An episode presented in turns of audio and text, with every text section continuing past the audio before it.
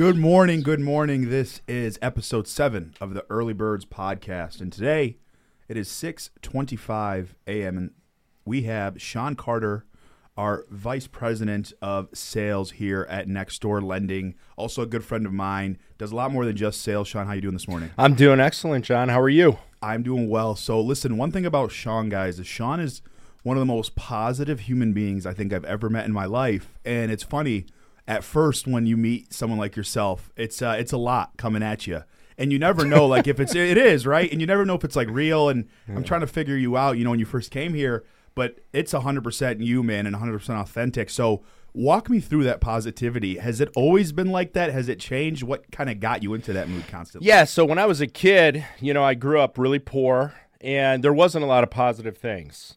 And you know, my family was not the most positive people. You know, it was always something that was wrong. And I just remember thinking to myself, like, there was an epiphany when I was 12 years old. Okay. I was in my bedroom. I remember it like it was yesterday. I just got back from a baseball tournament from Bay City. And actually, Doug, Doug was at that tournament. And uh, we, we had no food. We were, we, there was really nothing to eat. It was hot as hell. Everyone was negative. And I just remember sitting there and I, I actually started crying and I said, I'm never going to be this way. I'm gonna I'm I'm gonna do things in my life that put me in a situation where this feeling will not happen moving forward. So I don't know. It was like an it was like a you know aha moment for me. You know, I didn't want to be a negative person. I didn't want to look at the bad things because there were so many bad things, and I just focus on the good things. I literally always look at things in a positive manner because at the end of the day, I believe there's only two things you can control, which is your attitude and your effort, and that's kind of the genesis of where it happened when I was 12. And and that's crazy. You know, you talk about your vivid memory, and I know that thing is super super dialed yeah. in to where you remember colors, you remember shapes. Oh yeah. How is how has that helped you, to be honest, um, with your career and what you've done, and even kind of going, being able to go back, kind of pull some of those memories, extract them, and bring them to fruition, even when you share your stories here. Yeah, it's like it really is weird. Like I remember things that are vivid memories from when I was three, four. I remember my my third birthday party. I remember the the the Little Caesars pizza, how they used to have it in, you know, where you'd rip the paper off and it was pizza pizza, you know. like I remember so many things about my childhood and I just believe that when you have a conversation with somebody that it's important to internalize that information. So like I always tell people, listen, if you tell me something, you have to mean it because I'll never forget it you know, um, it, it, it just sticks with me. So I've always been that guy, and it's reciprocal too. I always believe that, you know, if I tell you something, I'm going to deliver 100% of the time because I believe that you've taken that information as well and you've stored it because it's important. Every conversation to me, John, is important. So I, I store that information and I, I could tell you conversations you and I had back in the day that you wouldn't remember. Mm-hmm um, but but they are important to me, so that's how I store them. And and that's that's the energy. And for the, for those listening, this is this is how he is nonstop. Um, this energy that you're that you're feeling, that you're seeing. This is six thirty in the morning. He's been here way earlier than six thirty. He got up at three forty five today. Yeah. And the reason I say that is, um, look, the, the Early Birds podcast. This is about waking up early. This is about your grind, staying focused. And when I say wake up early, I know there's people that work the night shift. So your version of early, right? It doesn't mean if you start at five in the afternoon. So are you waking up at noon to get your day started, right? That's your definition of early. And so the reason I bring that up, Sean, is you you uh, you're a family man, mm-hmm. right? Mm-hmm. You have uh, how many kids now? I have three kids. Okay, uh, three kids. Sebastian, Chase, and Kennedy. My my wife is Amy. And uh, yeah, I have a big family. And your wife, she she's got a, a wonderful career as well. Yep, she she's is, an attorney. She's an and, attorney. And kicks ass doing that. She's an awesome person. And um, you know, for me, like waking up early, I I it drives my my wife crazy because like even on vacation, we'll go on vacation. I'll get up super early. I'll still hit the gym, and she just wants me to sleep in. Why don't you sleep in? You know, but a habit to me isn't you know a habit is a habit always. Mm. It's not just like Monday through Friday or mm. Monday through Thursday, and then I'm gonna go to happy hour on Thursday and Friday. It's it's all the time. So Saturday, Sunday, I, that doesn't change for me. I get up super early. Typically, I'm in the office at the latest on Saturday at maybe 4:45 at the latest. Um, I just believe that those habits really keep my structure and keep my discipline. It's important to me. And and those habits are what I love the most about you. And you know, it's funny. I I've worked very hard. Um, I'm a man that tries to not make excuses. I'm a man that tries to get it done. And even you know, when you got here, you helped me even get back into the gym more uh, than I was prior. And I was always making excuses, you know, for myself and saying like, "Oh, you know, I'm working so hard, company's Yeah. growing, you know." And then you come in, you know, guns a blazing. You have kids, so no one can give you that excuse, right? Because Mm-hmm. Right. I've heard that before. But John, I have kids. Wait till you have kids. That's my favorite. Wait till you have kids. Then I see a guy like you. You come in, you're all jacked up, you're ready to go, your diet's dialed in, you work till 10 o'clock, you're grinding. What do you say to people? And I want your version of it, right? So don't hold back on this because I know how you are, so I want the best version of it. What do you say to people that, that give that bullshit excuse? Because I know what you've told me, and I'm curious what you would tell other people. You know, what I would tell first of all, I you got to lead by example, right? So that's number 1. Is a lot of people talk a lot of shit, but but you could see right through it. They'll they'll see it. With me, you know, I I used to tell your brother all the time. You know, your brother references a conversation I had back in the day where it's like, yeah, you're always the same. Like you say, I get to the gym early. I here's my diet. Here's my meal prep. It is always the same. And what I tell people, listen, man, you can either make excuses or you could demand results. You know, and for me, like I, everything is an excuse that gets in the way of your goals. Goals matter to me. They're they're tremendous to me, and I don't give a fuck. Excuse my French about what's going on in my life. Life is life. Goals, though, they don't change. All right? It mm-hmm. doesn't matter what's going on for me. My daughter hasn't slept in months. She's eight months old. She's teething really bad. She gets up every 45 minutes. That's that doesn't give me the excuse to come in here dragging ass. It doesn't give me the excuse to not hit the gym, make sure my diet's mm. clean. You know, as a leader, I'm a leader of my family. I, I, I'm a leader here. I believe you have to be a leader everywhere. You know, I want to be a good husband. I want to be a good father. I want to be a good leader. All of those things are important to me. So that's why my discipline is my anchor to making sure that I'm doing everything I need to do to be the best example. demanding results is a beautiful thing. Uh, I love that's very powerful. Um, you know, you talked about leadership, and I've I've got to obviously witness what you're capable of, and it's incredibly impressive. But I know that your journey hasn't been the easiest Yeah. of journeys, and so in regarding your leadership journey, what what has that been like in regards to learning how to understand and work with people that are different than you? Because not everybody's Sean Carter. Yeah, you know, um, to be as transparent as possible, I was the worst leader in the history of mankind when I started. Um, I led with the stick. I didn't get to learn about people. I was very hard on people, loud, just obnoxious. I look at me back in the day, and I would have punched me in the face. I would have hated working with me. As I've gotten older and more mature, I realize that the biggest thing about leadership is understanding that everybody is different and everybody needs something different. The conversation you and I have versus you and somebody else can be drastically different to get the same results. And you have to be dynamic enough as a leader to understand that. Um, I love people. I didn't always love people. You know, like our people are the most important thing. It's the lifeblood of our organization, it's the lifeblood of our life. And the reality is, we need good people, and good people need to be developed, just like you and I need to be developed every single day. So for me, I started off as a lunatic. I got better and better. Um, and now at, you know, I'm 41 years old. I, I, I believe that my journey has got me to a point where I'm very proud of my emotional intelligence, whereas before I was very ashamed of it. I love that man. Uh, and and Rami, listen, uh, I know you're listening to this. He's our, video guy making the magic happen. You want you're going to want to snip this one, all right? So listen, fear and competition are the two weakest forms of leadership. And I learned that from my mentor Stephen Luigi Piazza. And I asked him, I said, "Why do you say that?" And he said, "Well, John, when you're in a position of power, it's really easy to instill fear into people because you control their job." Yeah. And I was like, okay, that's that's pretty strong. That's true. And then I said, what about competition? I said, Steve, I'm I'm really competitive. Like I'm a grinder. I'm competitive. He says, no, no, no. You're not understanding me. It's great to be competitive, but he said, there's going to be a time when the people on your team are all veterans and they've all made money, and they're not going to be motivated by the competition. So if all you can do is get people riled up around a competition month in and month out, you're not going to do well Right.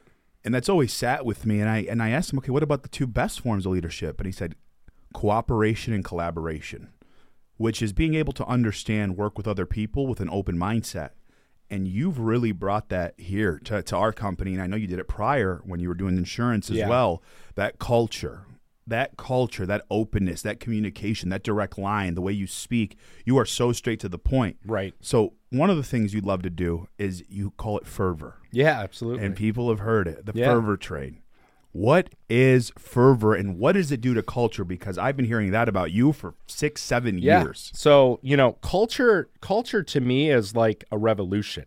You know, it's like a snowball that builds, okay? And fervor is the ultimate culture. Fervor is is culture to the 100th degree. Fervor is when everybody's fired up. Fervor is when you have a buzz. Fervor is excellence, you know? And when you think about having fervor, it's just having a joy for what you do. You know, fervor is doing push ups, fervor is helping clients, fervor is making an impact. Like, I get goosebumps thinking about that stuff. You know, when you think about a culture and something that you want to be a part of, I want a culture that's fervor. I want a culture where people care. I want a culture where people are showing up and want to win. I want a culture where people want to help people. Um, that's fervor.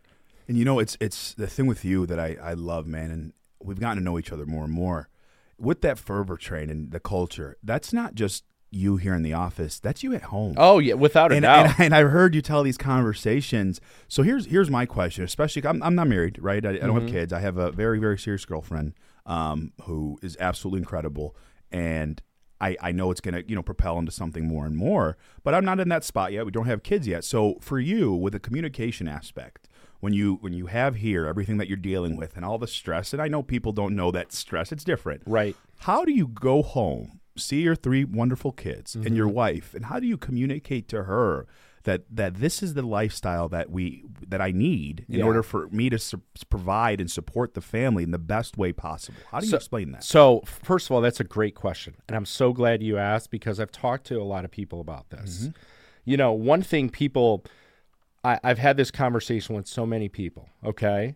You can't just be good at work and then your family Mm. gets the back burner. And I've seen and and me personally, John, I've done that before and and it's hurt my family, you know. I'll share a scar with you. For the first 2 years of my son Sebastian's life, I'll be honest with you, man. I, I was an absentee father, and, and it does still bother me to this day. And I made a decision at that point that no matter what goes on in my business life, because I am goal driven, I am, I do want to do really big things, but I'm never going to sacrifice it for my family. Yeah. So the first thing that I do is I spend one on one time with all three of my kids every week and my wife. So I'll give you an example. And it, it's at least an hour, but it's one on one, it's no phone, and it's just us. So my wife and I go to Lifetime Fitness. Mm-hmm. The kids, they have the daycare there. We spend an hour together. We work out Saturday and Sunday, and we talk. We work out and we talk, and that's our one on one time. My son Chase loves to go to the park, loves to go to Tigers games. I'll do that with him. Mm-hmm. My son Sebastian likes to eat. So we'll go, you know, to Coney or something or go get some ice cream and we'll talk. And my daughter is so little, but I'll take her to run errands and, and things of that nature. So that's number one. So I don't sacrifice the time with my family. Two is I don't ever bring my work home. So if I have a bad day in the office, which isn't often, but I'm a human, I, I do have bad days, they deserve my best, just like you guys deserve my best. So when I come home, it's not a situation where, honey, I've had a horrible day. Get these kids out of here. I can't wait to see my kids. I can't wait to hug and kiss my wife. I'm very happy to be home and I'm very present when I'm home. And that's really important because I don't have a lot of time with them, but the time I am with them is I'm very, very present. So that's two. And the third thing is we always keep our goals in front of us. That's the biggest thing. So when my wife and I talk, my wife knows that at 52 and a half, I'm done. That's it. Like, we got this plan. Um, our dream is to move to Naples. That's our favorite place in the Florida, world. yeah. We love it. Uh, we have a cabin in Caseville, so we'll be like snowbirds. Like, we keep our goals in front of us. We talk about like these amazing things that we want to do together, and that kind of keeps us going. So I think those three things really, like, we're all a team. You know, like my wife and I are teammates. And this isn't all about me. So when she needs something from me, we have that open line of communication where she can say, "Listen, I need a break." Okay, cool. I'll take the kids. Go out and enjoy yourself like you deserve it. So we're, we're in this together.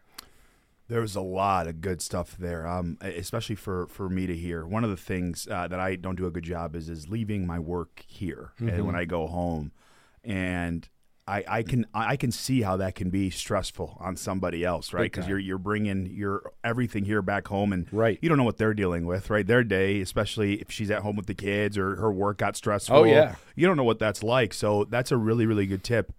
You talked about being present, and that is hard for a lot of people. My, myself being one, I'm I'm always trying. I'm always thinking ahead, and even sometimes I'm in meetings, you know, and I catch myself Right. two years down the road already in my head, and I'm come back to, and I'm like, oh my god, what the hell? What are we talking about right now?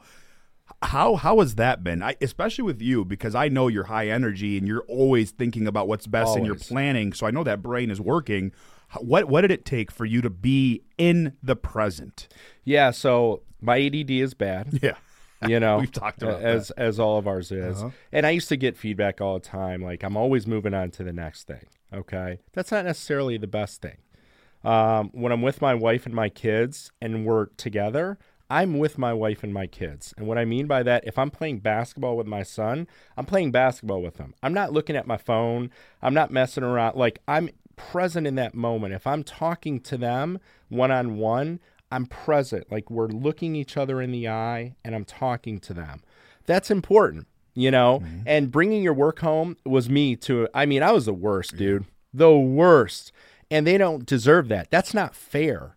You know, mm-hmm. they they have stuff going too. They have needs too. They have they need care too. And it's my job as the leader. I consider myself the leader of our household. I need to lead by example, and I need to show that my emotional intelligence when I leave here that they are the most important thing in my life. I need to show them that.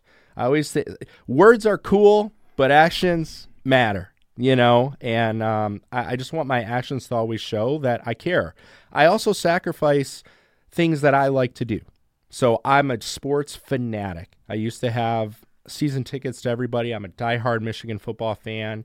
Um, I, I don't do it, you know, because at the end of the day, my family is more important than my needs. So I just I, I do whatever I can to show that every single time I'm with them.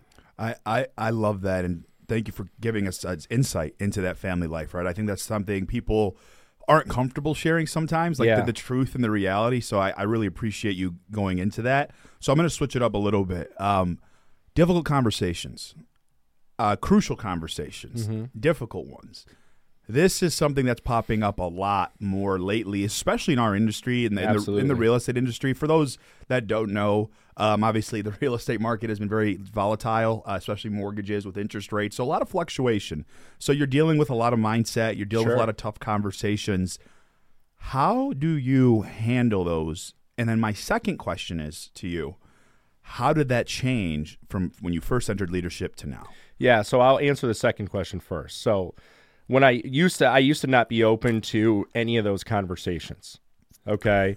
like I was the last guy you would go to. They my team used to go to Doug. Yeah, All right. they wouldn't come to me because I just I wasn't open to it. Yeah. I looked at it like, oh, you're making excuses. You're weak. You're weak. Yeah.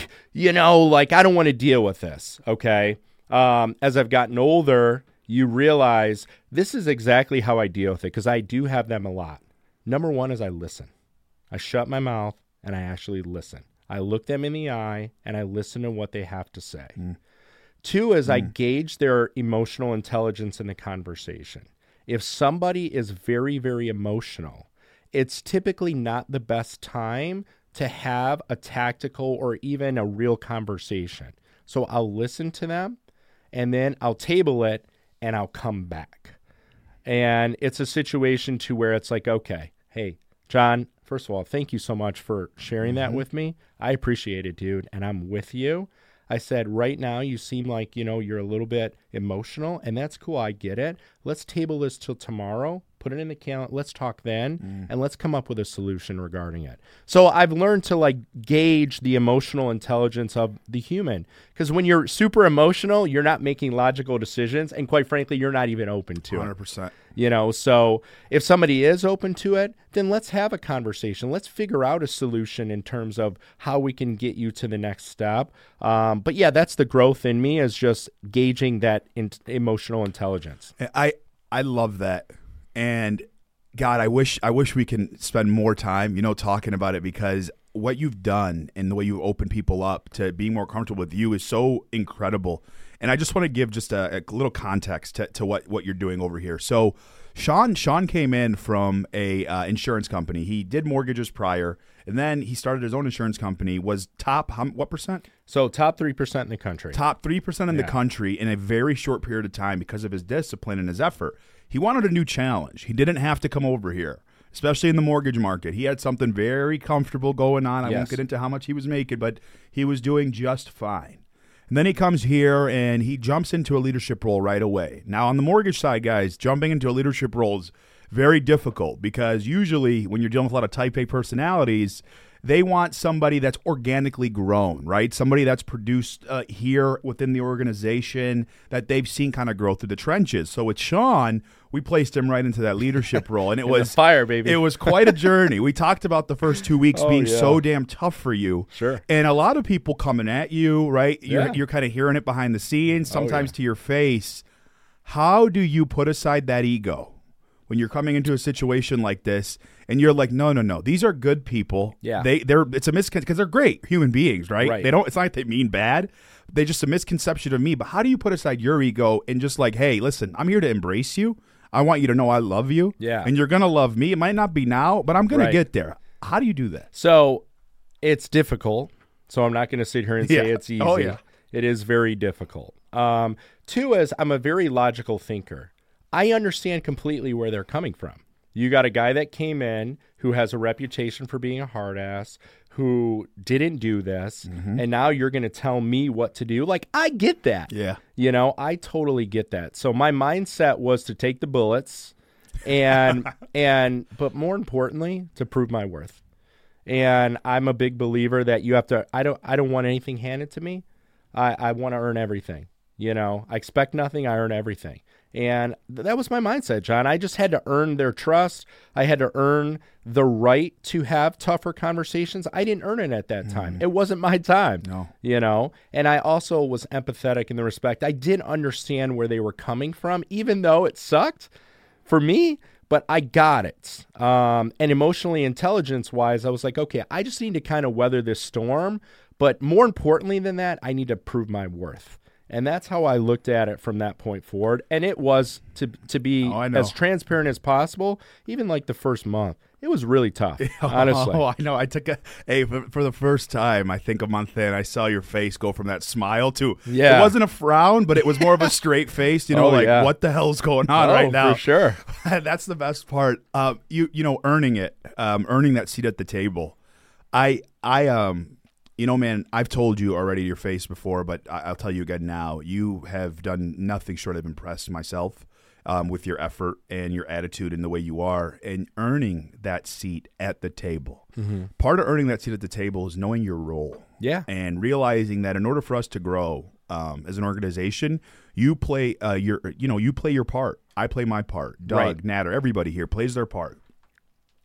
When you have the Type A personalities all working together, yep how how how can you set it up to where people can play their role, and then how do you get somebody to understand that? Look. Stop! Stop stressing out about not being on the TV. Stop Right. stressing out about not being the number one person, the go-to Yeah. person. This is all for one common goal. How do you paint that vision and structure everything? Yeah. So it's difficult in terms of people that have our personality. Mm. Because no matter what, no matter how emotionally intelligent you are, you think you're the best. Always, That's right? true. Um, for all of us, it, it I think it's taken us, at least for me, like being here, I feel like we're in a really good group. Yes. And that took four months. And there's a lot of trust. So, to answer your question, how do you get to that point? Well, how do you get to that point is you have to trust that other people are going to execute their part. So the first thing is you have to relinquish control because we're all control freaks. Yes, sir. And we want to have our hands in everything. But you realize the bigger picture is we can't grow, we can't scale, we can't do these amazing things with our tech, with, with our company and our brand if everybody's doing everything. Yes, we have to be able to trust people in their position. So that's number one. Two is when you trust, now you got to deliver. There you go. The people that are doing their jobs, they got to actually deliver. job. Yeah, you know, do your damn job. you're right. So you're not in a situation where it's like because you start building that animosity, like, all right, well, he's not doing this, you know, and then and then that causes noise and dissension. And when you have noise and dissension in type A personalities, that's what I call the not the fervor train, that's the poison train. You know Yeah, that's the opposite end. Yeah, it's really bad. So when you have people that all are doing their thing and doing them well and they're executing and they're communicating on a high level, it takes time. Like the biggest thing is it just takes time. And I, I genuinely believe that our group, we are in a groove to where we're getting to where we need to be from a trust and execution aspect. I really believe that. You know, there's a, a, book by Peter uh, Lencioni, I believe, and it's called The Five Dysfunctions of a Team. Mm-hmm. And the way the five dysfunctions work, it's kind of this pyramid on how to build the perfect team. The, the last top of the pyramid is results, but the bottom layer of the pyramid is trust. Okay. And that bottom layer, what it talks about in this this book is it goes through the journey of uh, of a CEO. She enters Silicon Valley and she's working through kind of building this this team structure and how to how to make it work. And it goes through all the different things that she has to deal with. And they go through that first layer of trust. And throughout the fir- the conversation about trust, they talk about the animosity. And she goes through ways that she addresses the animosity amongst her group because she knows it's important. Because if she doesn't, well, to your point, guess what happens? They're talking behind your back. Right. They're not trusting you as the leader, right? And this mm-hmm. is all the executive team, by the way. So I think of our executive team. Right. If if I don't agree with a Sean Carter, and I don't say it to Sean Carter, but instead I go to Doug, who's another partner of ours, and I just say it to Doug. You know how dangerous that is from an animosity standpoint? big I'm, time. I'm going to start hating Sean Carter, and Sean Carter doesn't even know I hate him. Right. That's the worst part. Yeah. You don't even know I'm mad at you for, and for what reason. You Yeah. think everything's going smooth. So why do people avoid those conversations? They're uncomfortable. so uncomfortable. You know, uh, they really are. Um, so I met with with her team, and I told them I, I believe this with my entire heart that ninety nine percent of situations can be handled with a conversation. Hmm. I, I really believe that. I, I I tell my wife that. I tell my kids that. Like, let's just talk it out. You know, because the you, the more you let it linger, the more it pisses you off. The more yeah. you're thinking about it. It's like I, I address I address things real time. Okay, so if something pops up that I feel like, okay, let's let's t- like it needs to be addressed real time, and it also needs to be addressed in a way that you're actually having a conversation, and that's really key. Is you're not, you know, you suck and I hate you and all this. Like you're actually talking talking it through like like human beings, and I think that's really really important for us as a team. And uh, for our entire sales team, our marketing, all of our processors, all of our team, and for our executive team is not to do that stuff because that is poison. Like if you have an issue with somebody, most of the time it's such that they're small It's issues. so small, they're so man. it- it's it's never so anything stupid. grudging. It's just just talk it out, Yes. get on the same page, and then I'm a big person like let's move forward. You know, Hundred percent. Well, listen, we're we're wrapping up on time, so I'm going to ask you uh, one last question that I Sure. love asking everybody, and I'm I'm really excited to ask you this question. So, uh, 18, 19 year old Sean Carter. Yeah. All right. I know your memory's very very Oh, strong, got so I want you to story. think about an 18, 19 year old Sean Carter, and I want you to think about a 41 year old Mm-hmm. Sean Carter.